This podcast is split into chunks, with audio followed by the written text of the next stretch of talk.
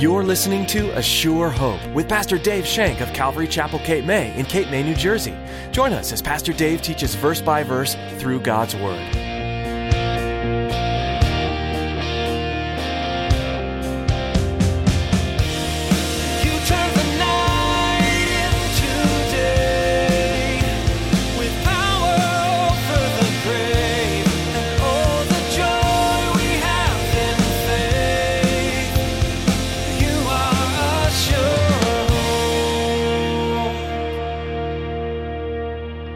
How much does God love His church? He let His Son die for the church. He purchased the church with His Son's blood. He loves this church. He loves us. It's been put on earth for one reason and one reason only, to glorify God the Father and to get people to come into a relationship with Him through Jesus Christ. Oh, hypocrisy is horrible in a church. It's a cancer that spreads. We need to take care. We cannot allow Satan to come in and destroy what God has built. We can't allow Satan to come in and destroy what God has built. In today's message from Pastor Dave, he teaches that hypocrisy is a cancer to the church. God loves the church and has established it to glorify and bring others to Him. Therefore, each member needs to seek the Spirit to live in a way that glorifies God. Now here's Pastor Dave in the book of Acts chapter 5 as he continues his message, The Holy Spirit Strikes Back.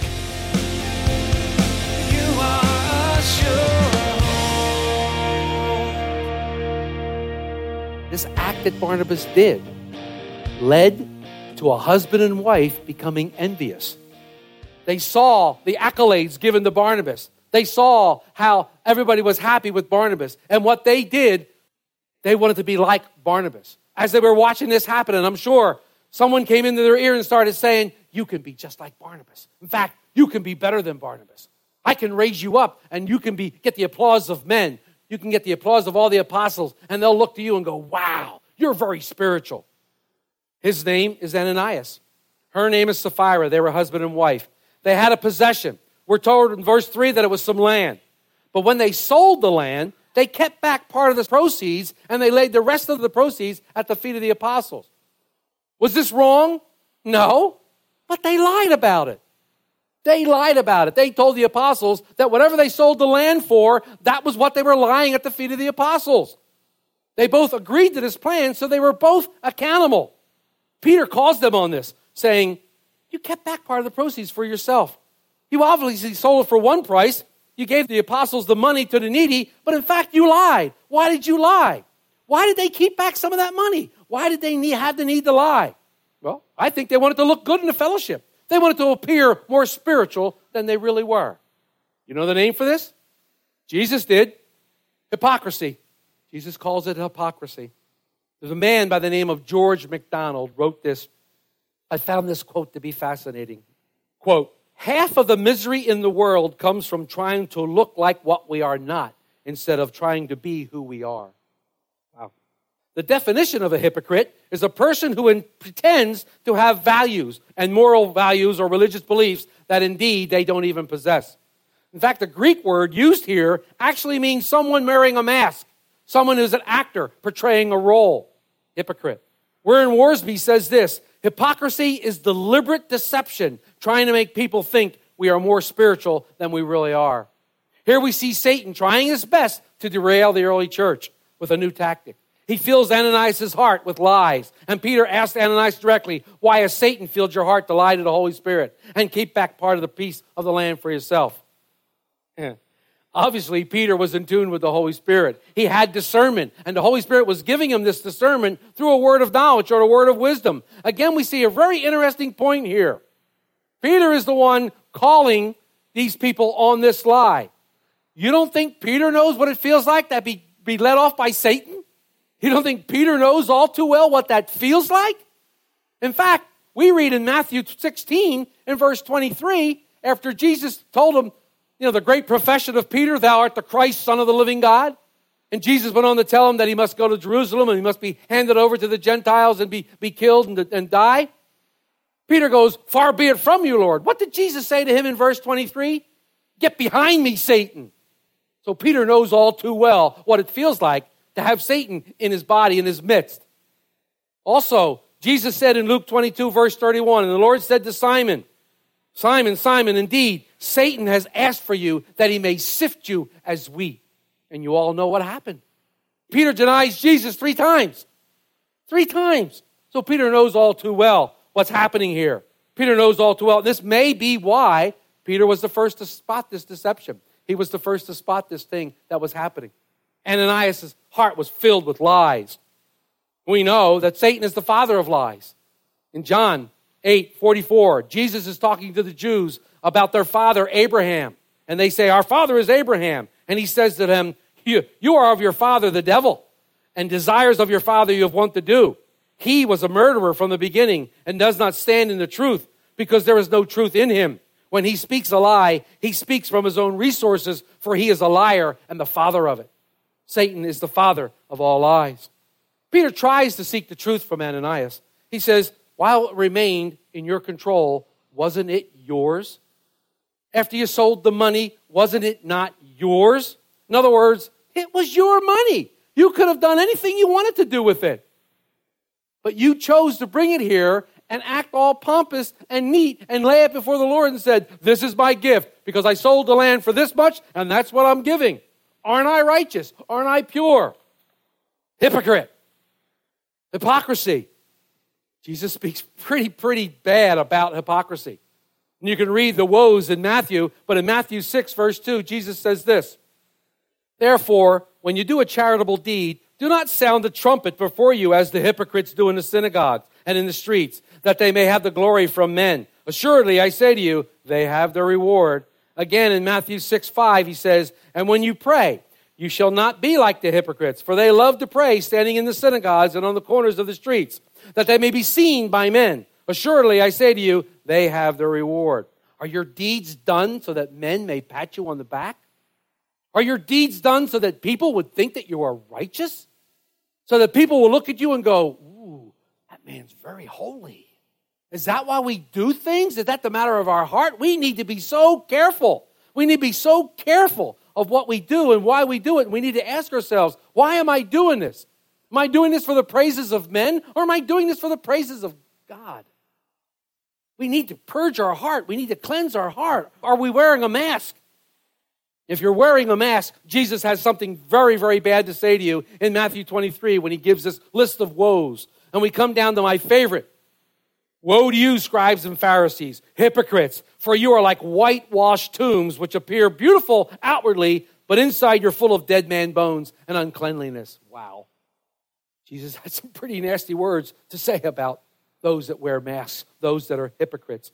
Peter says to Ananias in Acts 5, verse 4, why have you conceived this thing in your heart? You have not lied to men, but you've lied to God. This sin that Ananias was doing was conceived in his heart. He wanted to look good before the congregation. He wanted to look good before the people. He wanted to hear applause for his good deed. But God is not mocked. And here Peter accuses Ananias of lying to God. Wait a minute. Aha! We have a contradiction. I knew this word wasn't true. There's a contradiction in here because in verse 3, Peter accuses Ananias of lying to the Holy Spirit. And in verse 4, he says, lying to God. Aha, contradiction. No. There is no contradiction. There is no contradiction in our Bible. Peter is equating the two together, telling you that if you lie to God, you lie to the Holy Spirit. If you lie to the Holy Spirit, you have lied to God. And what does this do? It shows you the deity of the Holy Spirit. When someone comes to you and tells you that our triune God, Father, Son, and Holy Spirit, that the Holy Spirit is not deified, does not have godly attributes, take them to this passage and say, oh yeah? It proves right here that they are one and the same. One and the same. Satan knows how to lie to our hearts and our minds. He knows how to lie to your hearts and your minds. Those people who are genuine Christians, he can get them to follow our orders. He can get them to follow his lead. If you don't believe me, what is the admonition about spiritual armor in Ephesians 6, verses 10 through 18?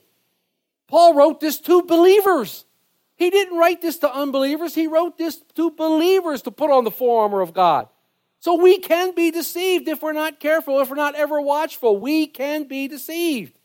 Where I do not believe that a Christian can be possessed, where a being actually comes into your body and possesses you, I do believe that we as Christians can be led astray. We can believe a lie, and we can be led astray. And we got to be ever watchful and ever careful. So as we move down in our scripture, now we see the Holy Spirit going to strike back. The Holy Spirit is going to clear the air. When Ananias said these words, boom, he fell down dead. I got to read it, and I love it. It says, in verse 5, it says, Then Ananias, hearing these words, fell down and breathed his last. So great fear came among all those who heard these things. Well, yeah, I guess so. I guess there was great fear. I guess there was great fear. But this fear turned into a reverent fear. It turned into an awesome fear. It turned into a fear that led to the beginning of wisdom, of Christ, of God. It turned into a holy fear. Ananias is dead. Peter did not kill Ananias. God's judgment did.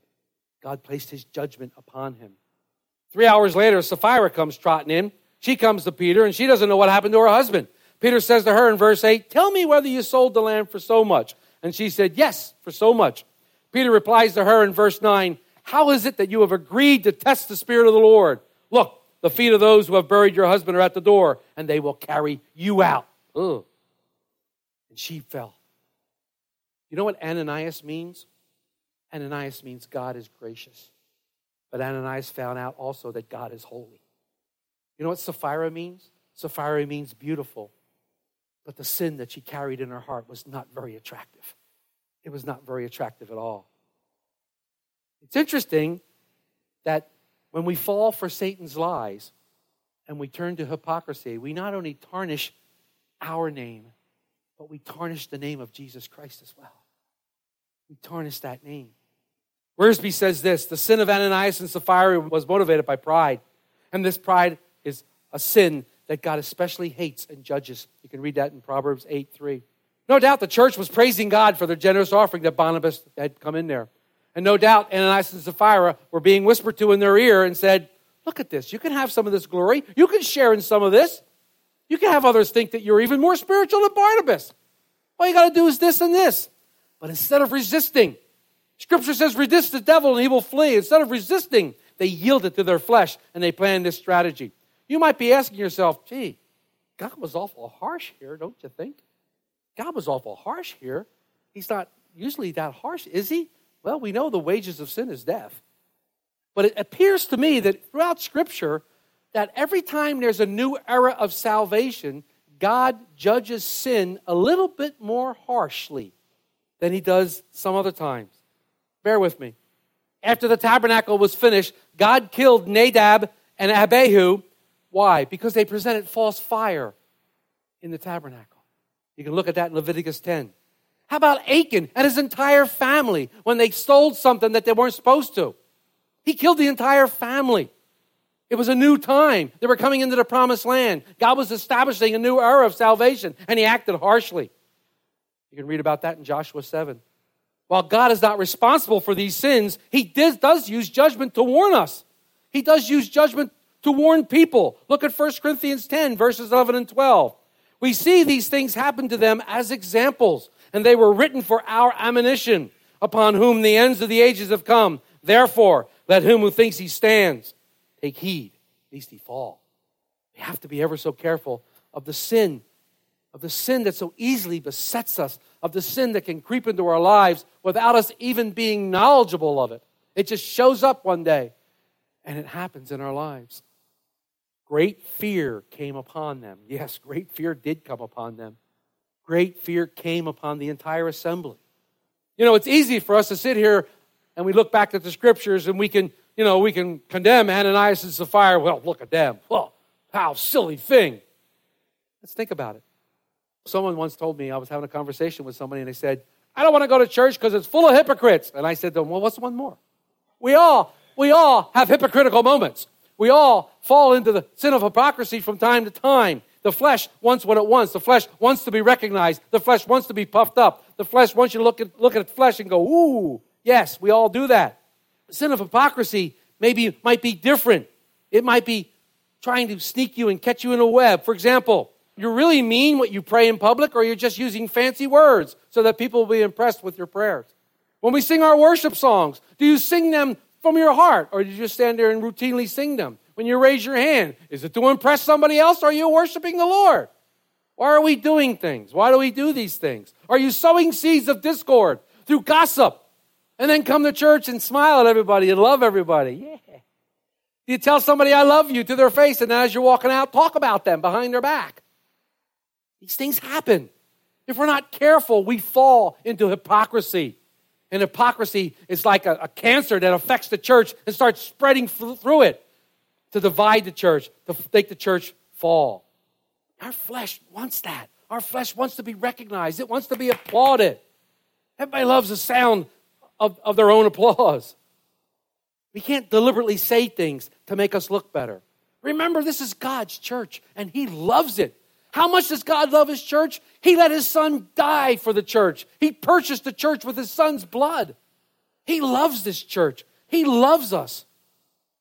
It's been put on earth for one reason and one reason only, to glorify God the Father and to get people to come into a relationship with him through Jesus Christ. Oh, hypocrisy is horrible in a church. It's a cancer that spreads. We need to take care. We cannot allow Satan to come in and destroy what God has built. This is God's church. This is God's place. You know, Peter had a discerning heart. He had an ear towards the Holy Spirit. You know, if Ananias and Sapphira had fooled Peter, they might have become influential people in the church body. They might have been raised up in leadership. Satan would have gotten them all the way to the top and then used them to destroy from within, to do crazy things. We must be so ever watchful. The church is a pillar and the ground of truth. It says that in 1 Timothy 3:15. And when Satan attacks it, he lies. The church is God's temple in which he dwells. You can find that in 1 Corinthians 3:16. And Satan wants to dwell here too. The church is God's army. You can see that in 2 Timothy 2:1-4. And Satan sneaks to get into the rank and file and pull people away and deceive them and pull them away. He wants them to become traitors. The church has persevered through many times of persecution, and it's still persevering today from the attacks of Satan from the outside. But the true danger, my beloved friends, is from attacks from the inside.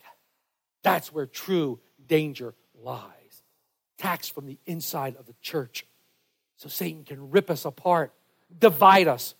When a church divides, Christ bleeds. When a church divides because of pettiness and hypocrisy, Christ bleeds. You know, what is described in verse 11 cannot be confused with church discipline. This is not church discipline. This is God's judgment. In Hebrews 10, verses 30-31, it says, "For we know him who said, 'Vengeance is mine, I will repay,' says the Lord. And again, the Lord will judge his people. It is a fearful thing to fall into the hands of the living God." This is God's judgment upon the new church. He was cleansing the new church. He was purging it. Just like he did when the Israelites came into the land, he was purging them, making them pure. Don't you see? God wants a holy church. We're called to be holy. Be ye holy, even as I am holy, as your Father in heaven is holy. Be ye perfect. Wow, we can't do those things. But Christ said, I can do all things through Christ who strengthens me. And when I'm in Christ, I can become the perfect person. Yes, I'll mess up. Yes, I fail. But come back to the cross. Come back and get forgiveness and move forward. He's transforming us on the inside. He's making us into this new creature, this new creation. From the judgment that came, I see a couple things. First, there was this great fear that we talked about. In fact, in Acts 5, verse 11, it says, "So great fear came upon the church and all who heard these things." I guess so. I'm sure that every new believer went out and told somebody else, "Do you know what happened to Ananias and Sapphira? I mean, they came and they're dead. I can just see them." Great fear. They saw the hand of God come and take this man and this woman. They saw them. And I bet this led to a great confession of sins. I bet everybody fell to their knees and started confessing to the Lord those little sins that they've been hiding, those little sins that have been tucked away somewhere. They're all looking around like, I don't want to be next. I'm confessing it to the Lord. God was purging his church. God was cleansing his church. God wants us to be holy. He wants us to be perfect. I'm sure there were shockwaves that went through the entire church after this. Can you imagine? The church is well over 5,000 by now. That's a lot of people that are starting to be afraid. He wanted to purge the church.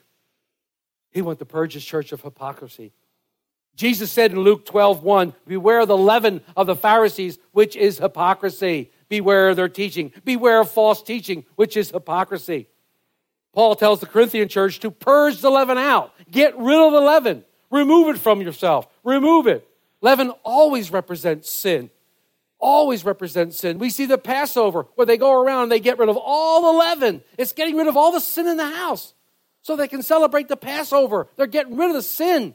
We as a church must get rid of our sin. God is purging us today. The results of this was a wave of fear that came over these people that swept through the whole church.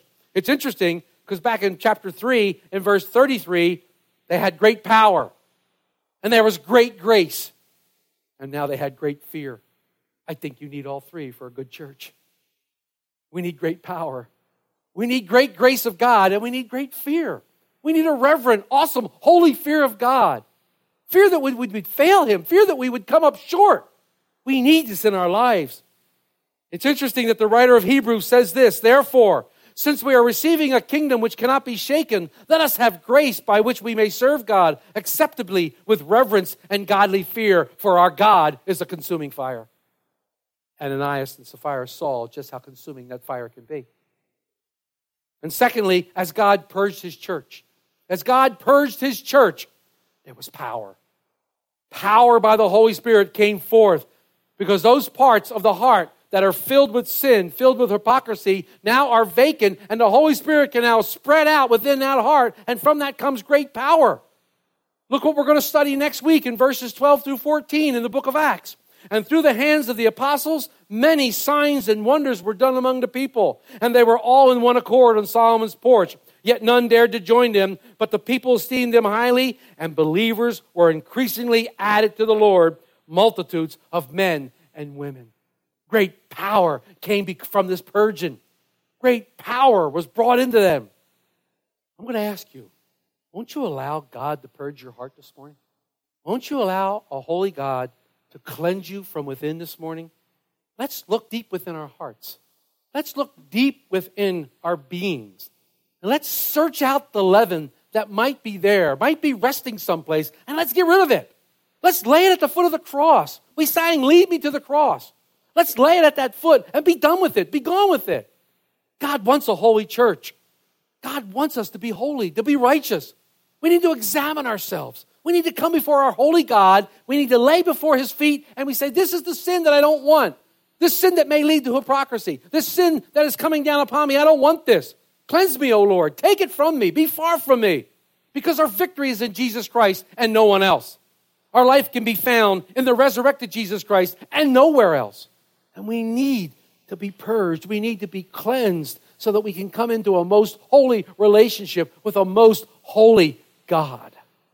I urge you, allow God to cleanse you, to purge your heart from all unrighteousness, and let him show you those areas in your life that he wants to work with, that he wants to deal with, that he would love nothing more than you to just give them to him. Come to the fountain that overflows. Come and drink of the water of life. Come and be filled with God's love. You are assured. Although our time is coming to a close for the day, you don't have to stop studying God's Word. We encourage all our listeners to spend time daily in the Bible, learning from the timeless text that your Creator has given you. If you'd like to listen to more of Pastor Dave's teachings from this series in Acts or explore messages from other books of the Bible, you can do so by visiting AssureHopeRadio.com. You can also subscribe to our podcast on iTunes to have updated messages sent right to your computer or phone. If you'd like a CD copy of today's message, we'd be happy to send you one. Just give us a call at 609-884-5821. That's 609-884-5821. We're so blessed to be able to share God's Word with you with each new edition of Assure Hope, but we want to encourage you to find a local church to attend regularly as well. Being a part of the body of Christ gives you a place to learn and grow with other imperfect people while providing an outlet for your unique God-given gifts. If you're in the Cape May area, we'd love to have you come by Calvary Chapel, Cape May. We meet each Sunday at 10 a.m. for worship and Bible study, and childcare is available. We're excited to have you join us. For more information and to get directions, visit AssureHopeRadio.com. That brings us to the end of our program for today. Thanks for tuning in to Pastor Dave's study in the book of Acts today, and we hope you'll join us again right here on Assure Hope.